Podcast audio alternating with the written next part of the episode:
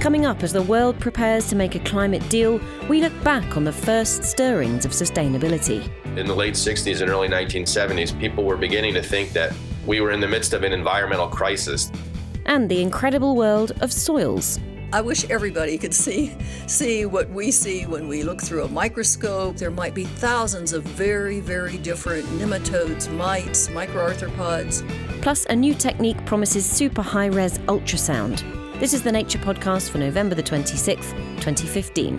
I'm Kerry Smith. This year, 2015, is the International Year of Soils. A muddy subject, but an important one. Soils perform a whole plethora of functions, from the obvious, like giving plants a place to grow, to the less so, like purifying and storing our water. Soils can even keep our bodies healthy. They contain millions of constantly interacting organisms, including pathogens that infect plants and animals, humans included, of course. The way we manage our soils can put these delicate interactions out of whack, potentially leading to the outbreak of disease. In short, the changing health of soils has direct consequences for the health of, well, us.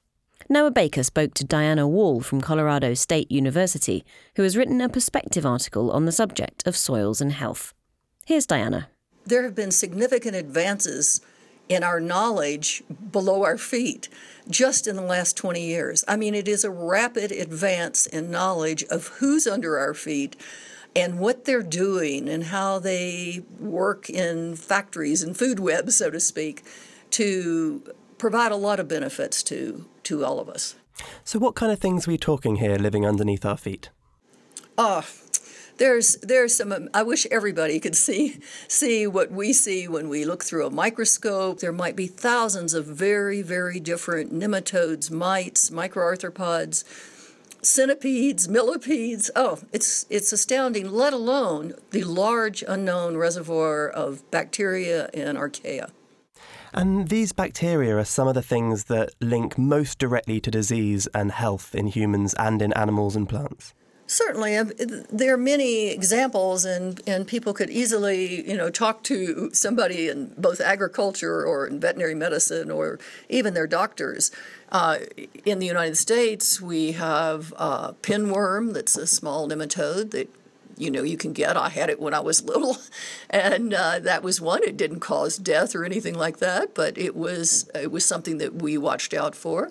I think likewise in in uh, plants there are fungi and bacteria that cause diseases of plants, and under the right conditions, uh, too much moisture, too little moisture, they can kill a plant or affect, uh, say, a citrus tree's fruit quality. Now, what differentiates soil from other reservoirs? Well, I think in soil, what we see is a lot of interactions going on, and, and the food webs are extremely important in soil.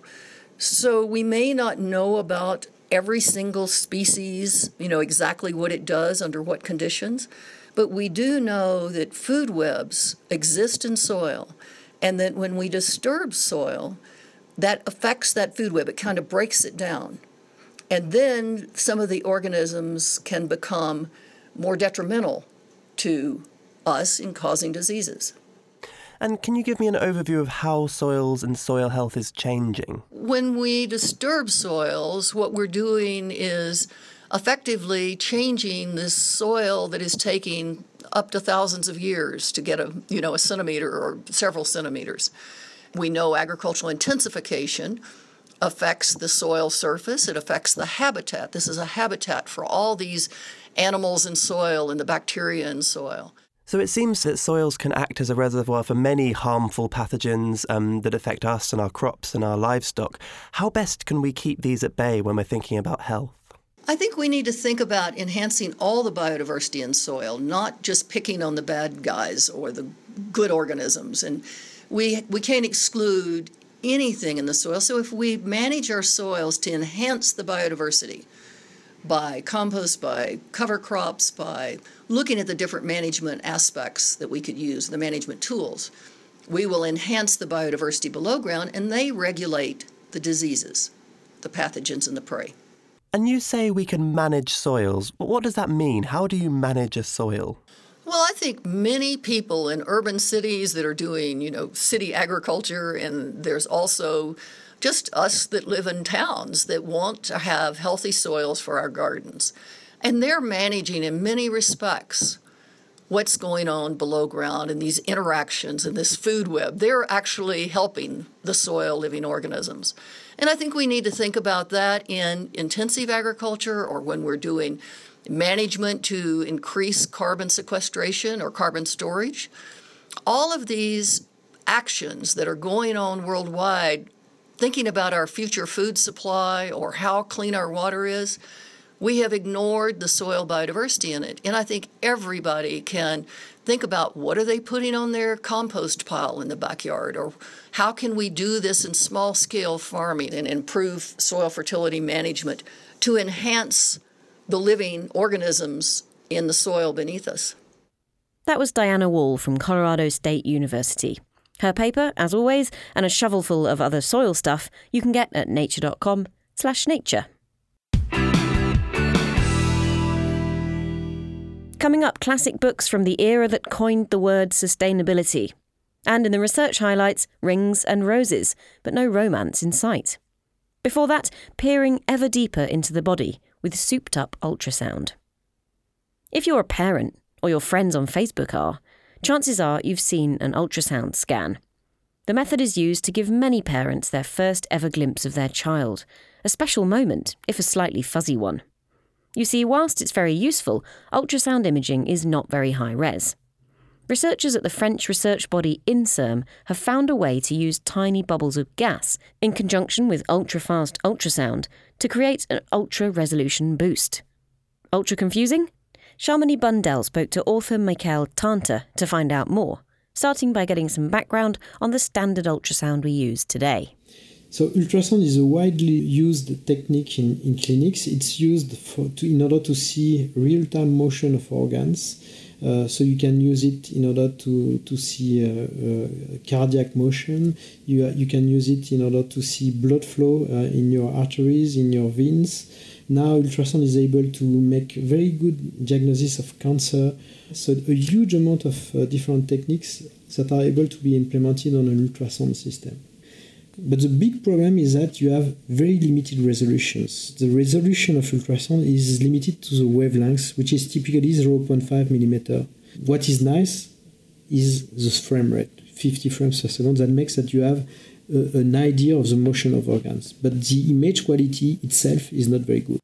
So what you wanted to do was find a way to make the image quality high as well. Yes. In fact, we wanted to try to improve the resolution of ultrasound. And one way to improve the resolution of ultrasound is to inject very small microbubbles inside the vascular tree of our organs because these microbubbles that contain gas, it's a, it's a very small uh, bubble containing one or two micrometer bubble uh, containing gas. These microbubbles are reflecting a lot the ultrasonic waves. So if you inject just one microbubble inside your vasculature, you will be able to track this microbubble into your organs and see it on the echographic image.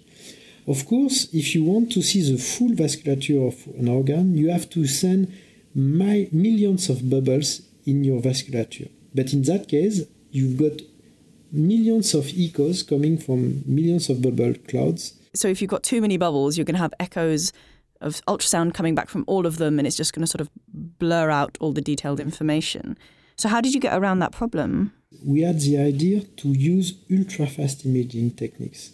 And when you go ultra fast, you are able to see each individual bubble, even if there is a huge amount of bubbles in the bubble cloud in your vessels, and as soon as you see the echo of a single bubble, you separate this echo from other echoes coming from other bubbles. And it takes only some tenths of seconds in order to make really extremely high resolution images of the full vasculature of your organ at less than 10 micrometer resolution, even if you go deep into organs, several centimeters deep into tissues.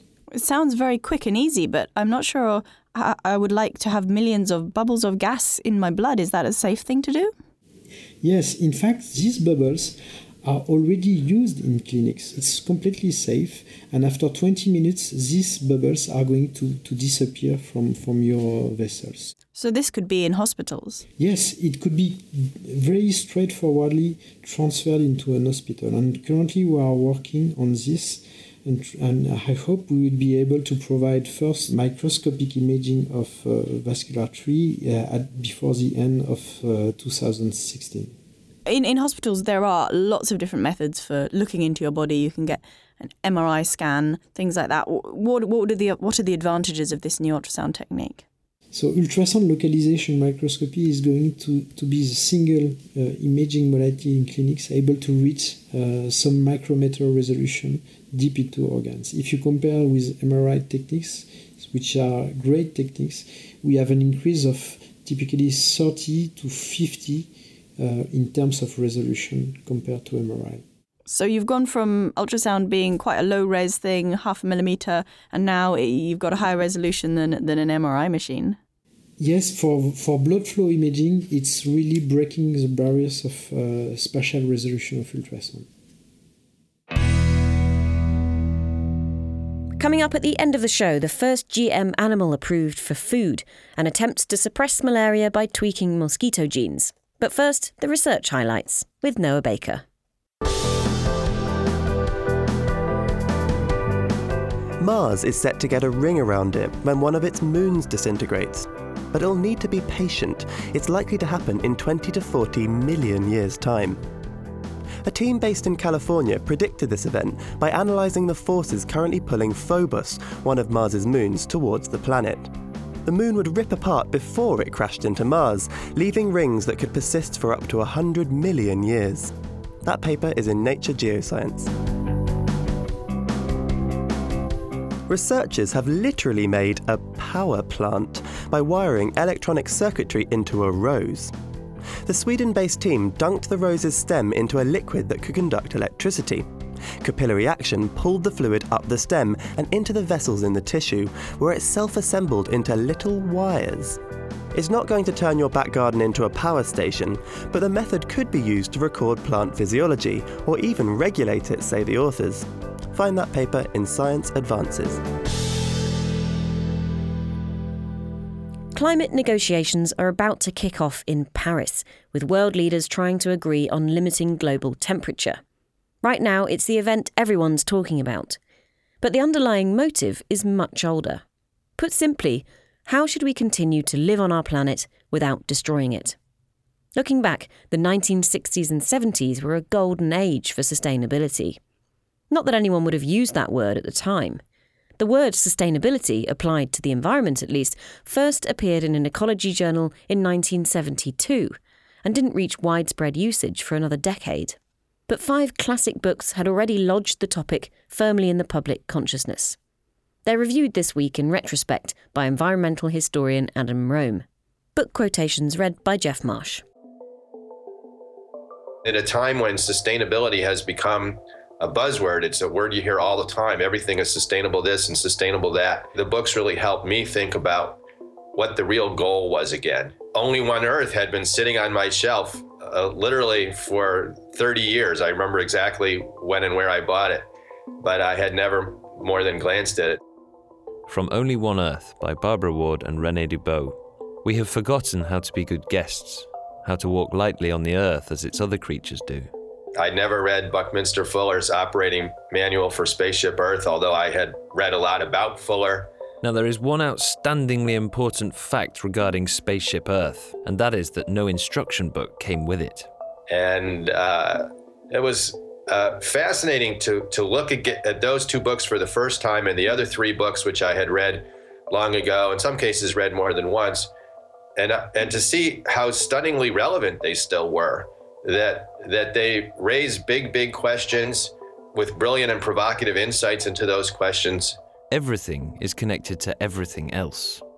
There is no such thing as a free lunch.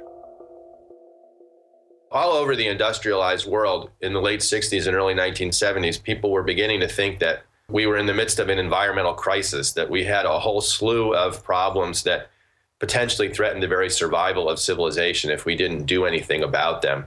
Uh, and I, I think the timing comes from lots of things. There were all kinds of new technologies after World War II that turned out to be uh, both amazing but also uh, unexpectedly destructive.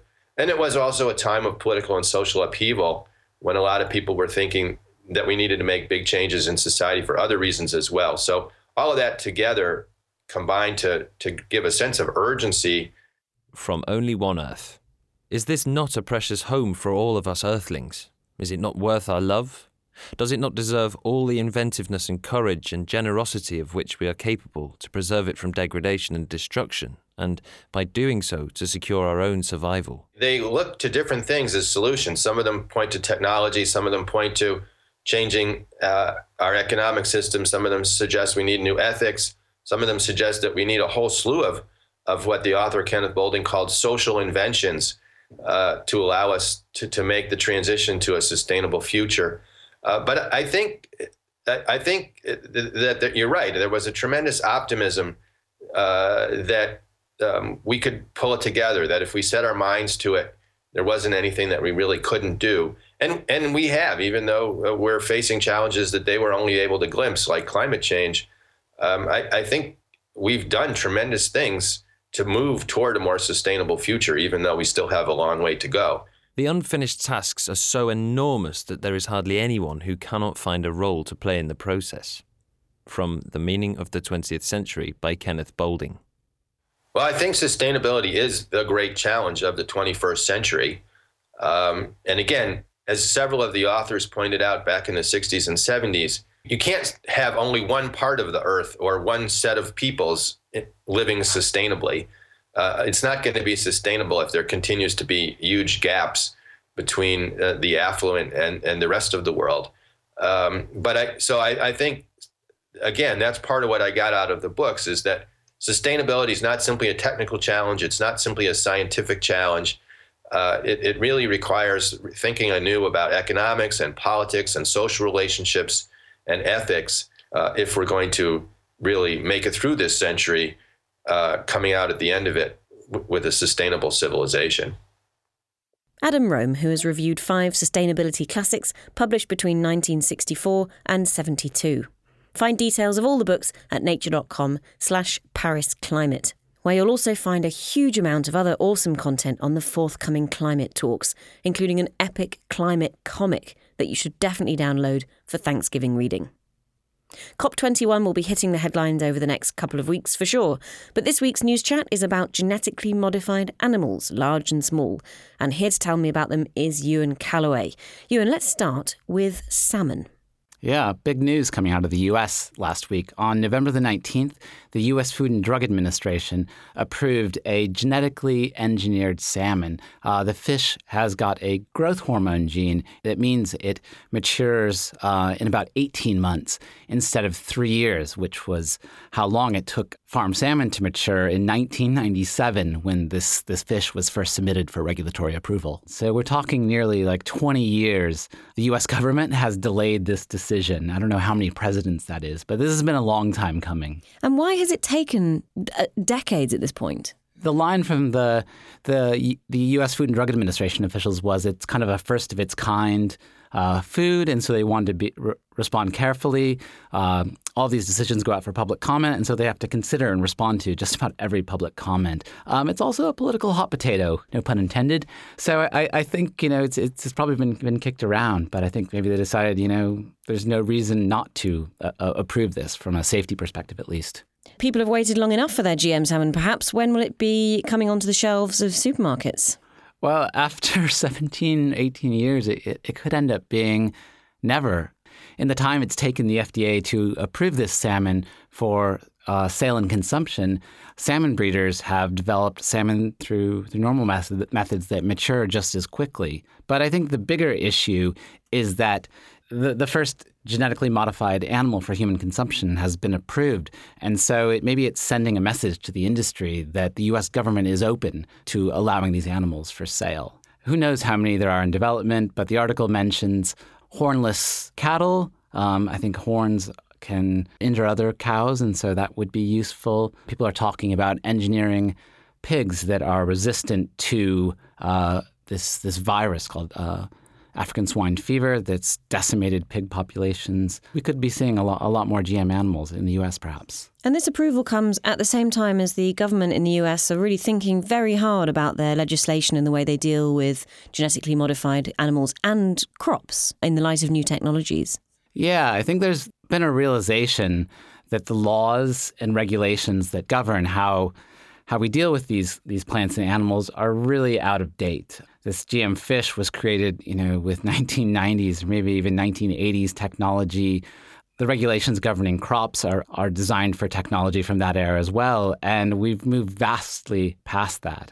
You know, with these gene editing tools, CRISPR-Cas9 systems, it makes it vastly easier to edit the genomes of plants and animals, and the regulatory infrastructures just aren't in place uh, to, to deal with it. Now let's move on to the uh, the smaller of the large and small GM animals, which this week is the mosquito. Mosquitoes, as annoying as they are when we get bit by them, the research here is really about uh, the diseases they carry, malaria in particular. And people have been wondering for a long time, you know, wouldn't it be great if there were no mosquitoes to transmit malaria or mosquitoes couldn't transmit malaria at all? For some time, at least for the last decade or so, people have been working on a technology called Gene Drive to basically transmit uh, genes that either kill mosquitoes or prevent them from harboring malaria through a population.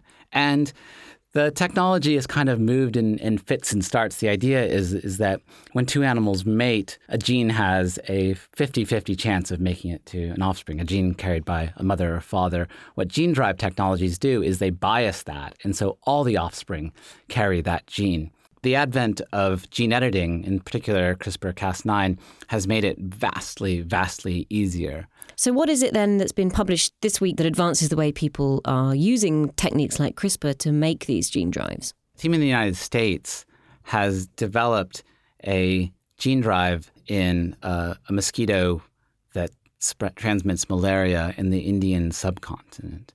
And what this does is it it basically it harbors this this gene drive is a gene that provides resistance against malaria. And what their paper has shown is that yes, you can get this resistance gene into mosquitoes and you can have it spread on to their offspring and their offspring's offspring and, and so on. What they haven't done is shown that this can actually control malaria. They did they didn't uh, use mosquitoes harboring malaria, and they haven't done the sorts of population level experiments that you would need if you were actually going to really use this in, in in the world in a field trial. That is, you take say 100 mosquitoes that have this gene drive in them, introduce them to a population of who knows how many millions of mosquitoes, and see how quickly the gene spreads through a wild population and actually have an impact. And I suppose there could even be an unintended consequence of disrupting this much larger ecosystem by fiddling with one part of it. Yeah, I mean that you've hit the nail on the head with some of the hot button issues surrounding gene drive is that you know, we're kind of playing God here. You know, we're, we're, mucking with ecosystems without potentially really knowing what's going on. And, and lots of different things could happen. It might just not work. All it takes is, you know, a mutation here, a mutation there, and the gene drive can't transmit anymore. So you could waste a lot of money introducing a gene drive that that just doesn't work, that doesn't control malaria. Some people are thinking, let's kill the buggers. You know, let's introduce genes that uh, disrupt enzymes or disrupt proteins that are essential for egg development. Another team, one here in London at Imperial College, has developed a system that does just that. They're going to publish it in a paper in, in Nature Biotechnology in a couple weeks. And I haven't seen the paper, but I think the same questions hold there. Does it actually kill mosquito populations and preventing the spread of malaria? And how quickly does the, the gene spread? But the ethical issues are potentially maybe a little bit thornier. You could imagine maybe mosquitoes do have an important role in ecosystems. Thanks, Ewen. Both those stories and already some follow-ups are at nature.com slash news. There's a ton of new stuff on our YouTube channel about the climate meeting starting next week in Paris, and that's been keeping Adam Levy busy. So if you missed him on the show this week, check out our three new videos that explain various things about the meetings the two degree temperature target everyone is hoping for, what a hotter world might look like, and we examine the COP meeting itself, how it works, and who the key players are. Check those videos out at youtube.com slash nature video channel or read all of Nature's climate meeting coverage at parisclimatetalks2015.tumblr.com. I'm Kerry Smith. Thanks for listening.